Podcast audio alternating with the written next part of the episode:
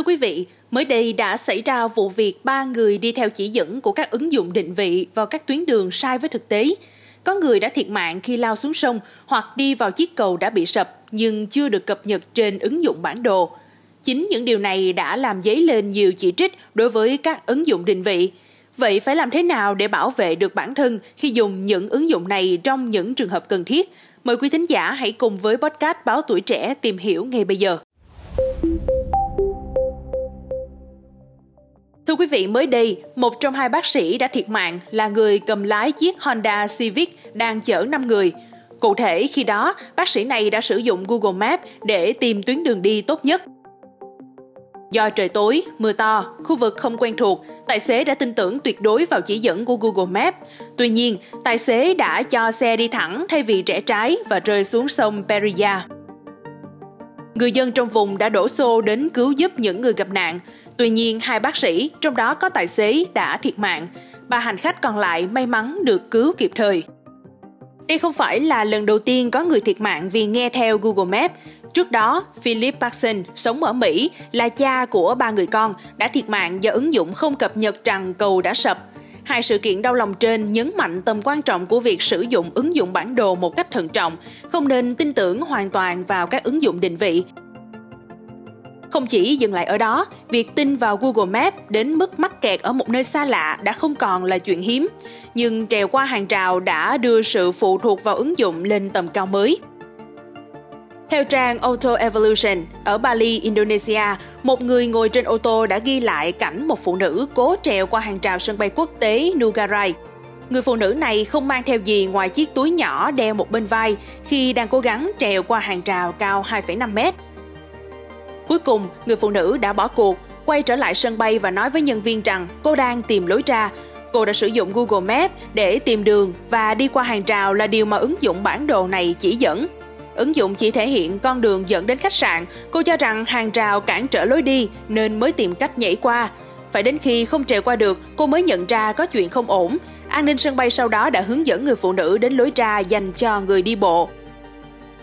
Giám đốc sân bay Hendy Hayuditiawan đã lên tiếng xác nhận, cho biết vụ việc xảy ra khiến ông cũng khá bối rối vì không rõ vì sao sân bay lại chặn đường đến khách sạn và không ngờ đến việc có người trèo hàng rào. Người phụ nữ trèo hàng rào này may mắn vì đã không bị phạt, nhưng cô cảm thấy xấu hổ khi trở thành người nổi tiếng với lý do éo le này. Hiện tại, nhân viên sân bay đã đặt biển báo để giúp hành khách biết lối ra cho người đi bộ nằm ở đâu, tránh cảnh tượng trên tái diễn. Điều này cho thấy rằng khi được sử dụng đúng cách, Google Maps là công cụ chỉ dẫn khá tốt cho những người mù đường, nhưng đôi khi cũng có thể biến thành cơn ác mộng. Thưa quý vị, để hạn chế những tình trạng éo le, nguy hiểm khi đi theo ứng dụng định vị, một cảnh sát bang Kerala, Ấn Độ đã lên Facebook cảnh báo người dùng Google Maps rằng có những thời điểm không nên sử dụng các ứng dụng bản đồ. Bài đăng gần chục lời khuyên, trong đó cảnh sát giải thích Google Maps đôi khi không nắm rõ các thảm họa thiên nhiên như lũ lụt và mưa lớn ảnh hưởng đến giao thông như thế nào.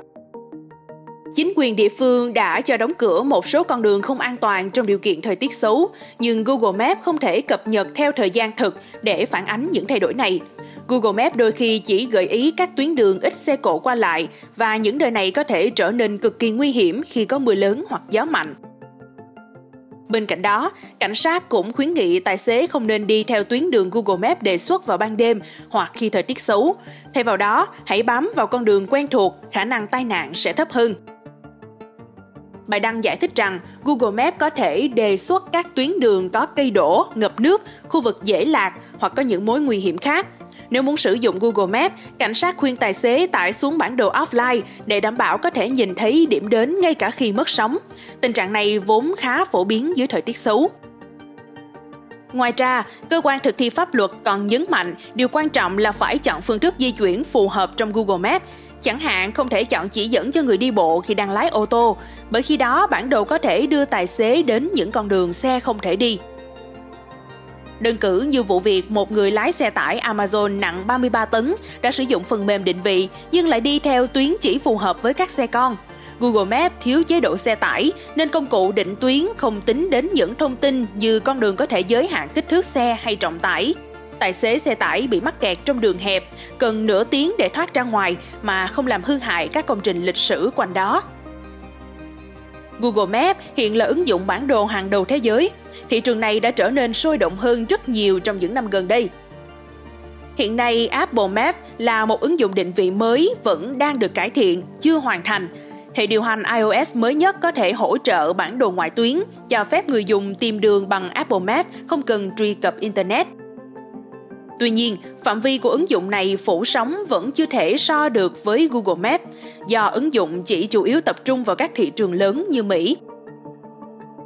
Mong là số podcast ngày hôm nay đã cung cấp những thông tin bổ ích xoay quanh những gợi ý nên dùng những ứng dụng bản đồ như thế nào để hạn chế được những tình huống éo le và bảo vệ bản thân mình. Đừng quên theo dõi để tiếp tục đồng hành với podcast Báo Tuổi Trẻ trong những số phát sóng lần sau. Xin chào tạm biệt và hẹn gặp lại.